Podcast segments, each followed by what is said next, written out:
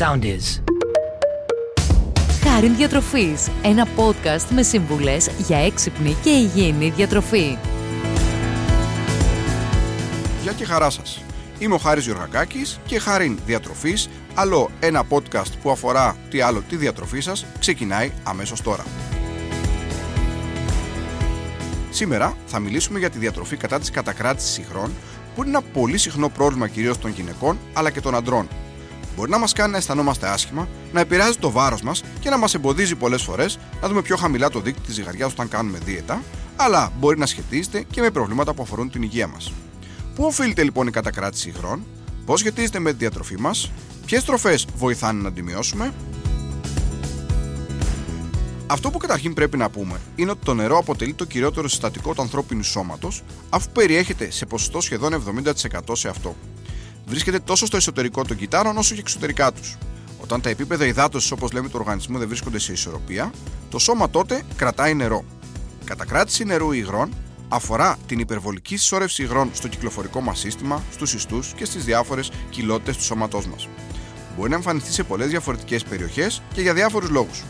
Τα πιο πιθανά συμπτώματα στις περιοχές που επηρεάζονται, που έχουμε δηλαδή την κατακράτηση, έχουν να κάνουν με πρίξιμο, αποχρωματισμό όπως λέμε του δέρματος, πολλές φορές πόνο και ευαισθησία στα άκρα, δισκαμψία στις αρθρώσει και φυσικά πολλές φορές ως άμεσο επακόλουθο έχουμε και αύξηση του σωματικού βάρους.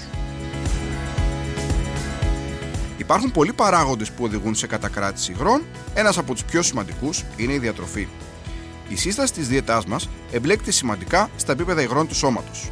Το πιο συνηθισμένο αίτιο για την εμφάνιση κατακράτησης είναι το αλάτι. Η κατακράτηση οφείλεται σε μια διατροφή πλούσια σε αλάτι. Υπεύθυνο γι' αυτό είναι το βασικό συστατικό του αλατιού που είναι το νάτριο. Το νάτριο στην ουσία αποτελεί ένα συστατικό το οποίο είναι απαραίτητο για διάφορες διεργασίες του ανθρώπινου οργανισμού. Συμμετέχει στην καλύτερη ρύθμιση της πίεσης, στα υγρά του σώματος κ.ο.κ. Ωστόσο, ακόμη και μια μικρή ποσότητα του νατρίου είναι επαρκής για την επίτευξη των παραπάνω ρυθμίσεων. Στον αντίποδα τώρα, αν καταναλώνουμε πολύ αλάτι, το πολύ νάτριο που θα έχουμε στον οργανισμό μας έχει σαν αποτέλεσμα την κατακράτηση υγρών. Αυτό λοιπόν που θα πούμε είναι ότι η συνιστόμενη ημερήσια κατανάλωση νατρίου δεν πρέπει να ξεπερνάει τα 2,3 γραμμάρια και γι' αυτό τι σημαίνει για να γίνουμε πιο πρακτικοί. Αυτό σημαίνει ότι το αλάτι που θα βάλουμε στα διάφορα τρόφιμα, στο φαγητό μας, στο μαγείρεμα δεν πρέπει καθημερινά να ξεπερνάει το ένα κουταλάκι του γλυκού. Εδώ θα πούμε ότι το αλάτι δεν το βρίσκουμε μόνο σε αυτό που βάζουμε στο μαγείρεμα ή στο φαγητό, αλλά θα το πάρουμε και από το κρυφό αλάτι που περιέχεται μέσα σε τρόφιμα, όπως για παράδειγμα η αλατισμένη ξηρή καρπή, όπως για παράδειγμα το φαγητό τύπου delivery, το οποίο για να είναι νόστιμο θα πρέπει να περιέχει αλάτι, όπως για παράδειγμα η αλατισμένη ξηρή καρπή και διάφορα σνακ όπως τα πατατάκια, τα γαριδάκια, καθώς επίσης και τα αλατικά και οτιδήποτε είναι κονσερβοποιημένο. Άρα λοιπόν, αν θέλουμε να περιορίσουμε το αλάτι στη διατροφή μας, θα πρέπει να προσέξουμε όχι μόνο αυτό που βάζουμε στο φαγητό, αλλά και αυτό που περιέχεται σε τροφές οι οποίες αναφέρθηκαν πριν από λίγο.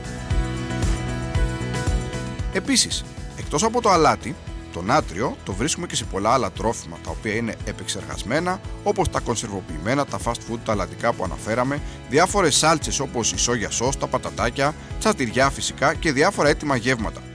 Οι τροφές αυτές είναι πλούσιες σε νάτριο όχι μόνο γιατί έχουν πολύ αλάτι, αλλά γιατί περιέχουν διάφορα άλλα συστατικά ως συντηρητικά και όχι μόνο, όπως η μαγειρική σόδα, το γλουταμινικό μονονάτριο και διάφορα άλλα, τα οποία μπορούν να συμβάλλουν επίσης στην αυξημένη κατανάλωση αυτών των τροφίμων και κατά συνέπεια του αλατιού, με αποτέλεσμα να δημιουργηθεί κατακράτηση υγρών.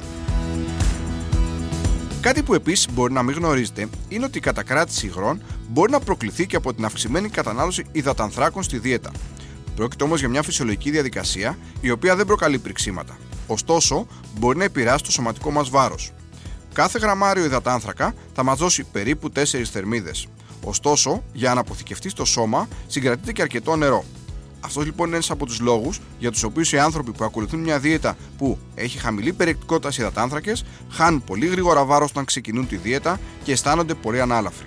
Επίσης, είναι και ο λόγος που μπορεί να αυξηθεί απότομα το βάρος όταν ξεκινάει να κάνει αντιστάσεις, δηλαδή να κάνει ουσιαστικά γυμναστική με βάρη.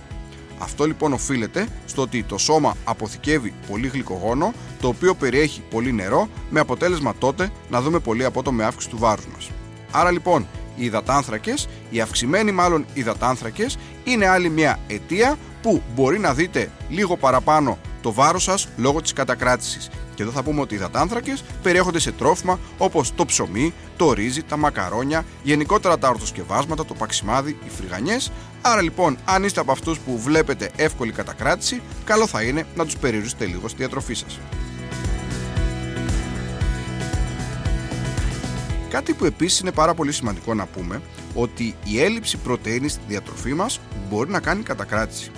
Οι άνθρωποι δεν πρέπει να πέφτουν κάτω από ένα συγκεκριμένο όριο πρόληψης πρωτεϊνών προκειμένου να έχουν μια αποτελεσματική ισορροπία στα υγρά του σώματός τους. Ένα άτομο λοιπόν το οποίο δεν τρώει πολύ κρέα, κοτόπουλο, ψάρι, αυγό, μπορεί να εμφανίσει μια ανεπάρκεια σε πρωτενη και μπορεί να δυσκολευτεί να επαναφέρει το νερό από τους ιστούς στην κυκλοφορία του αίματος. Έτσι, είναι χαρακτηριστική εικόνα της διωγγωμένης κοιλιάς στα παιδιά, για παράδειγμα, που βλέπουμε στην Αφρική που λιμοκτονούν. Πρόκειται για ένα είδημα που προκαλείται κυρίως από το σοβαρό υποσυτισμό λόγω έλλειψης πρωτενη στη διατροφή τους. Πέρα όμως από το αλάτι, τους υδατάνθρακες, την πρωτενη, τα χαμηλά επίπεδα φυσικής δραστηριότητας και η καθιστική ζωή μπορεί να αποτελέσουν βασικό παράγοντα που θα οδηγήσει σε κατακράτηση υγρών. Εξαιτίας της βαρύτητας, το αίμα τίνει να μένει χαμηλά στο σώμα. Η πίεση λοιπόν των αγκίων που βρίσκονται στα πόδια αυξάνεται και προκαλεί διαρροή υγρούς στου ιστού. Η άσκηση και γενικότερα η κίνηση βοηθάει τα αγκία ιδιαίτερω των ποδιών να επιστρέφουν το αίμα στην καρδιά. Επιπλέον, μέσω της άσκησης ενεργοποιείται το λεμφικό σύστημά μας, το οποίο ρυθμίζει την καλύτερη κυκλοφορία του αίματος με αποτέλεσμα να μειώνει οι κατακρατήσεις. Έτσι, μεγάλες περίοδοι σωματικής αδράνειας και γενικότερα η έλλειψη φυσικής δραστηριότητας μπορεί να αποτελέσει ένα σημαντικό παράγοντα για την εμφάνιση κατακράτησης υγρών. Ορμόνες. Είναι χαρακτηριστικό το ήπιο έντονο πρίξιμο λίγες ημέρες πριν την εμφάνιση της έμεινου ρίση στις γυναίκες. Στην περίπτωση αυτή, φυσικά η κατακράτηση είναι φυσιολογική και οφείλεται στην έκρηση ορμονών που ρυθμίζουν τον έμεινο κύκλο. Εκτός όμως από τις γενετικές ορμόνες, τα υψηλά επίπεδα της ορμόνης κορτιζόλης στον οργανισμό ευνοούν τις κατακρατήσεις. Η αυξημένη συγκέντρωση κορτιζόλης μπορεί να οφείλεται σε διάφορες καταστάσεις, αλλά και στο έντονο στρες, κάτι το οποίο είναι ιδιαίτερο συνηθισμένο στον στρεσογόνο τρόπο ζωής μας. Τέλος, διαταραχές σε διάφορες άλλες ορμόνες μπορούν να προκαλέσουν από ήπια έως πιο βαριά μορφή κατακράτησης. Άρα λοιπόν οι ορμόνες μπορεί να αποτελέσουν ιδιαίτερος στις γυναίκες μια από τις πιο βασικές αιτίες κατακράτησης σε υγρά. Επίσης, πολλές φορές η λήψη φαρμάκων μπορεί για διάφορους λόγους να οδηγεί σε μια ήπια ή μεγαλύτερη προσωρινή κατακράτηση υγρών, η οποία αποτελεί παρενέργεια αρκετών φαρμακευτικών σκευασμάτων. Για παράδειγμα, η λήψη κορτιζόνης είναι η πιο συχνή αιτία κατακράτησης υγρών. Άλλα φάρμακα που μπορεί να προκαλέσουν κατακράτηση είναι διάφορα ιστρογόνα, κάποια αντιαριθμικά, μη στεροειδή αντιφλεγμονώδη, αντικαταθλιπτικά και πολλά άλλα. Άρα λοιπόν η κατακράτηση όπως βλέπετε είναι ένα πρόβλημα το οποίο μπορεί να οφείλεται σε πολλούς παράγοντες. Σίγουρα όμως η διατροφή παίζει πολύ σημαντικό ρόλο τόσο στη δημιουργία όσο και στην αντιμετώπιση της κατακράτησης υγρών. Αν λοιπόν είστε από αυτούς που εμφανίζετε συχνά πριξίματα στο σώμα σας, πάμε να δούμε ποιες είναι οι συμβουλές εκείνες που θα σας βοηθήσουν να νικήσετε την κατακράτηση υγρών μέσω της διατροφής σας. Καταρχήν, μειώστε την κατανάλωση νατρίου κυρίως μέσω του αλατιού και αντικαταστήστε το αλάτι με λεμόνι, ξύδι και άλλα μυρωδικά υποκαρικεύματα για να δώσετε γεύση στο φαγητό σας. Επίσης, πίνετε αρκετό νερό τουλάχιστον 1,5 με 2 λίτρα την ημέρα τους ζεστούς μήνες του έτους και μέχρι 1 λίτρο την ημέρα τους πιο κρύους μήνες. Η κατανάλωση νερού, αν και μπορεί να φαίνεται αντιφατικό, μπορεί πραγματικά να μειώσει την ποσότητα των υγρών στο σώμα. Αντίθετα, η διαφυδάτωση μπορεί να κάνει το σώμα να κρατήσει το επιπλέον νερό για να καλύψει την έλλειψη εισερχόμενου νερού. Το νερό βελτιώνει επίσης τη λειτουργία των νεφρών και γενικότερα βοηθάει την καλύτερη αποτοξίνωση του σώματός μας από τι τοξίνες που καθημερινά παράγονται. Καταναλώστε τρόφιμα πλούσια σε κάλιο όπως η μπανάνα, το σπανάκι, το αβοκάντο, τα φασόλια, η πατάτα και η ντομάτα. Το κάλιο φαίνεται ότι συμβάλλει στη μείωση κατακράτησης υγρών, ενώ επίσης αυξήστε την πρόληψη μαγνησίου, ένα άλλο συστατικό το οποίο επίσης φαίνεται ότι βοηθάει στη μάχη κατά των κατακρατήσεων. Το μαγνήσιο θα το βρούμε κυρίως στους ξηρούς καρπούς, τους οποίους επιλέγουμε να είναι ανάλατοι, σε πράσινα φυλώδη λαχανικά όπως το μαρούλι, το σπανάκι, το μπρόκολο, στη μαύρη σοκολάτα και σε προϊόντα ολικής αλέσεως. Καταναλώστε επαρκή ποσότητα πρωτενη. Η πρωτενη βοηθάει τη διατήρηση των σωματικών υγρών στην κυκλοφορία και μειώνει την ικανότητα του οργανισμού να συγκρατεί αλλά βοηθάει τη δυνατότητα του οργανισμού να διώχνει τα υγρά από το σώμα του, μειώνοντα έτσι την πιθανότητα εμφάνισης κατακράτησης. Επίσης, μειώστε την κατανάλωση επεξεργασμένων υδατανθράκων, κυρίως δηλαδή τροφίμων που περιέχουν ζάχαρη ή αλεύρι, καθώς η γρήγορη αύξηση του σαχάρου στο αίμα μπορεί να οδηγήσει σε αύξηση επίπεδων ινσουλίνης, η οποία με τη σειρά της μπορεί να έχει σαν αποτέλεσμα την δημιουργία κατακράτησης υγρών.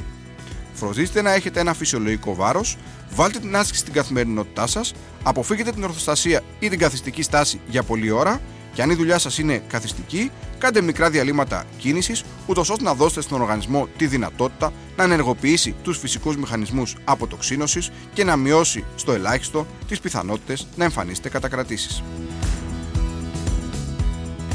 Πείτε λοιπόν τέλος στις κατακρατήσεις υγρών με μια σωστή και ισορροπημένη διατροφή απλές και πρακτικές συμβουλές που θα σας βοηθήσουν να απαλλαγείτε από τα καθημερινά πριξίματα που τόσο σας ταλαιπωρούν αλλά δυσκολεύουν και τη ζυγαριά να δείξει χαμηλότερο σωματικό βάρος. Ήμουν ο Χάρης Γιωργακάκης και άλλο ένα podcast έφτασε στο τέλος του. Μέχρι το επόμενο, σας εύχομαι να είστε πάντα καλά και να προσέχετε την υγεία σας.